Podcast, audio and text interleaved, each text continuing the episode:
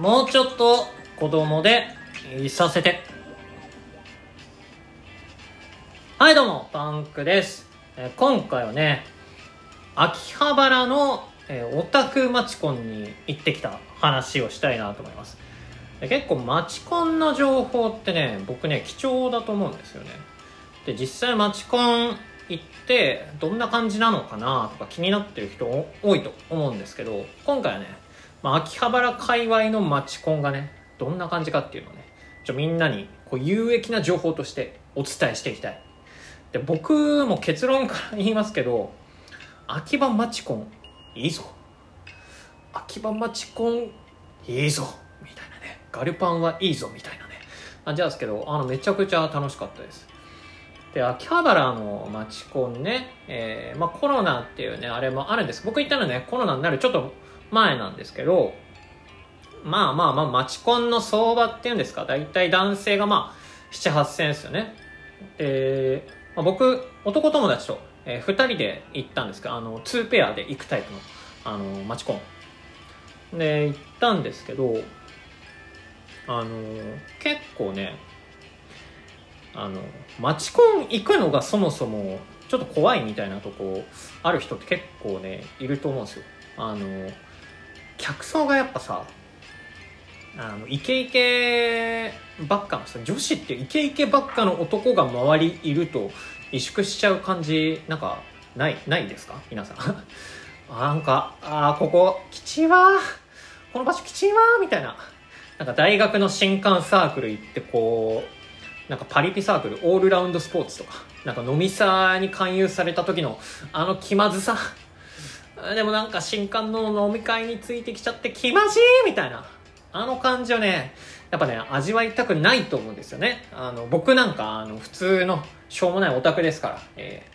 なんですけどあのそういう人でもね安心していけるのがオタクマチコンだと思うんですよね。で服装はね結構あれですね、まあ、ユニクロとかあのなんか小綺麗な格好してればねあの十分だと思いますね。あのよく服装ねし外に行く服装がないっていう人はね、まあ、だんだんねあでもユニクロうんユニクロで十分だと思いますよ。なんかそういうちょっと小綺麗な服装してればもうその時点でこう参加してる男性の中でもちょっとねマシな方になるというか僕ぶっちゃけそういう印象でした。まあ、そんな中でね、えー、マチコン行きましてで僕行ったのはねあの20分くらいでどんどんあのお話しして、えー次の組と、えー交換して、えーまた20分経ったら、えー次の組次の組っていく感じでね進んでいくタイプのマチコンだったんですけどえっ、とね、まあ、最初ねまあ言うてやっぱね一人だと緊張しますけど、えーまあ、気の知れた友達と二人ですか。ら、え高校からね、えークラスメートかなりお互いよく知ってる、えーまあ、エロゲソムリエっていう友達がいるんですけど、まあ、どういうことやっていう話なんですけど、まあ、エロゲソムリエがいるんですよ僕の友達の中で。そのエロゲソムリエと、まあ、2人並んでこう待っていましたと。で、まあ、お互いねこう趣味のプロフィールカードみたいなのね書くんですよ。でそいつはエロゲって書いてて僕はプリキュアって書いてて、まあ、エロゲとプリキュアがまあ並んでる席どうなのかなと思ったんですけどあのめちゃくちゃ最初ね初手が超美人のお姉さん2人組来て。で結構ひよったんですけど普通に話も盛り上がってあのよくあるパターンなんですけど美人の人って意外と喋りやすいっていうね。あの全然萎縮する必要はなかったなと思ったんですけどあのしょっぱなひよってあの話が終わった後に連絡先をねちょっとね聞けなかったんですよね。でマチコンってほぼあのとりあえずまあ社交辞令もあると思うんですけど連絡先はあの聞けば間違いなくあのその場では LINE とか教えてくれるので、まあ、こう席移動のタイミングであとりあえずじゃああの交換だけしますかみたいなのはね絶対皆さんあのやった方がいいと思います。本当にねそこでやんなかった時点でねあの僕らのねその日のマチコンの旅は終わっていたんですが、まあ、その時もその時はね、まあ、知らなかったです、まあ、そこで全てが終わっていたということに。知らなかったんだけど、まあ、その美人のね30歳っつってましたね。30歳の超可愛いお姉さん2人が。あのまず最初来まして。で次がねめっちゃ普通の同い年くらいの、まあ、20、えーまあ、中盤くらいかな、えーの人が来て、まあ、結構地元が一緒だったりもしてね。えーまあ、話も盛り上がって。で結構僕も、まあ、なんか別に編集とかやってるわけじゃないですけど、まあ、なんか出版の仕事してますって言ったら、それなりにねあの受けは良かったりするんで、まあ、そこら辺で、まあ、つかみがあったりして、まあ、趣味の話して、まあ、普通の感じでしたねその人たちは。でそれもまああの連絡先交換してで次からですよ。まあなんか秋葉の町コンってこんなもんかって。なんかもういい思いしかしてないぞと。なんか俺正直めちゃくちゃ不女子とかなんかエッジが効いた人出てくると思ったけどまあこんなもんかって思ってたら、まあ、来ましたよ。めちゃくちゃハイテンションの女性2人組。多分僕ねもうパッと見だけだったら女芸人さんなのかなって思うくらいすげえねこうインパクトがある見た目と喋り方の2人組が来て逆にその人たちはねなんか結構そういうあの漫画系のね、まあ、編集者というかあの電子書籍系の会社ですかね、えー、勤めてる2人の方がいらっしゃってうん顔はぶっちゃけまあ、女芸人というくらいです。まあ、愛嬌があるタイプの、えー、顔で、まあ、すごい、あの、僕ぶっちゃけ可愛らしいなと思ったんですけど、まあね、それがもう話が面白くて。で僕はあのね、プロフィールにプリキュアって書いてたんですよ。好きなものプリキュアっつってね、こう胸に貼ってて、なんか社会人って、こうプリキュア、あの毎週見てますとか言ったら、なんかそれなりにちょっとオタクの地位もらえたりするじゃないですか。あなんかこの人はプリキュアおじさんなんだ。ちょっと特殊だねみたいな。なんで正直ねそこに甘えていたんですけど、まあ、プリキュアマウントですよ。プリキュアマウント。でプリキュアマウントといや僕毎週プリキュア見てますよみたいな。マウント取ったらそのね10倍くらいのテンションで「いやプリキュアいいですよね」っつって。めちゃくちゃ詳しかった。死ぬほど詳しくて。言うて僕全シリーズ見てないし本当にわかプリキュアっていうのはねバレて。あすごい恥ずかしかったんですけど。まあこんなディープな人もいるんだなってね思って、まあ、連絡先交換してね、えー、よくよく考えればねそういう人と別にマチコンってねあのー、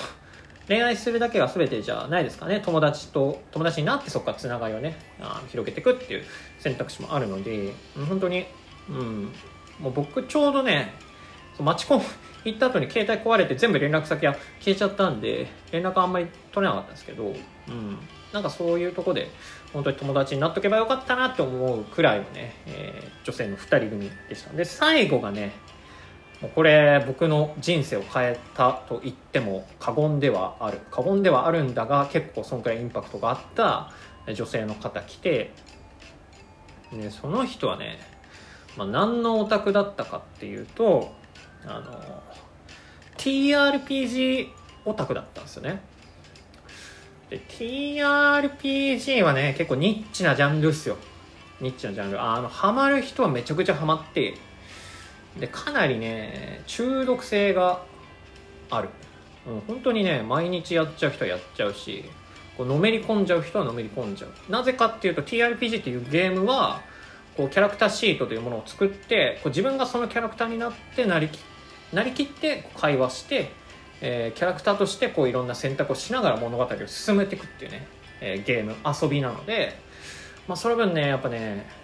オタク気質の人がよりハマりやすいジャンルっていうんですかね、まあ、そういう TRPG 好きの女の人が来ま女の人が来ましてで当時ね僕ねまだね TRPG あんま詳しくなかったんですよ。ほぼ知らないっていう状況で TRPG 興味あるなっていう状態ですね。でそこであ僕なんか TRPG ちょっと気になってたんですよね。どんな感じなんですかって聞いたらもうね全身を使ってねめちゃくちゃ表現してくれて TRPG というの。あじゃあ今ねここの空間にはね何もないですね。何もない。何にもないけど私が今ここにあなたの目の前に剣があるって言ったら剣が出現しますみたいな。でこれを持っちゃいますみたいな。あなたはこの剣をどうしますかみたいな。あ、え剣がある。あ、じゃあそれ持ってみます。はい、じゃあ今あなた剣を持っています。それをどうしますか？みたいな。あ、じゃあこれで、ちょ、ドアを壊します。はい、じゃあドア壊れた。じゃあダイス振って、みたいな。まあ、そんなね、感じでね。もうね、ぶっちゃけめちゃくちゃ説明が、説明っていうかね、熱意がすごい伝わるような説明をしてくれて、うわ、TRPG ってめちゃくちゃ面白そうじゃん。あ、こういうことか。こうトークして、物語が進むゲームとして進行するっていうの全くね分かんなかったんですよ。だってトークっつってもさめちゃくちゃ言ってもいいわけじゃないですか。なんか今この空間にあなたはいるけどどうしますかって言われてあ全裸になりますとかいきなり言ってもいいわけじゃないですか。あでもそういうことじゃないんだなと。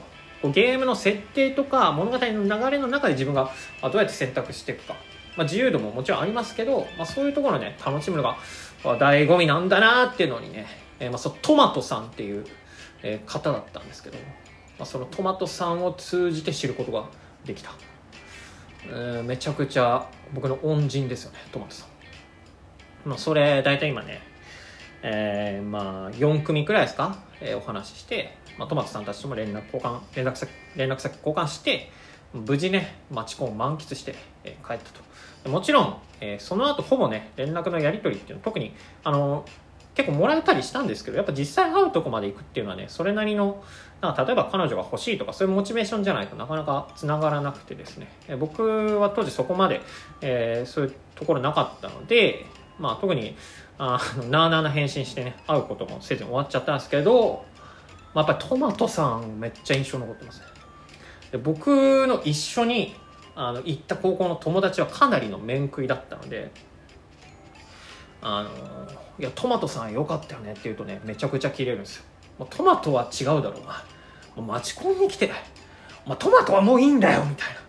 いやいやお前トマトが一番良かったろみたいな。なんか俺らの中で謎のトマト論争みたいなのがあって。まあ、そこからね、え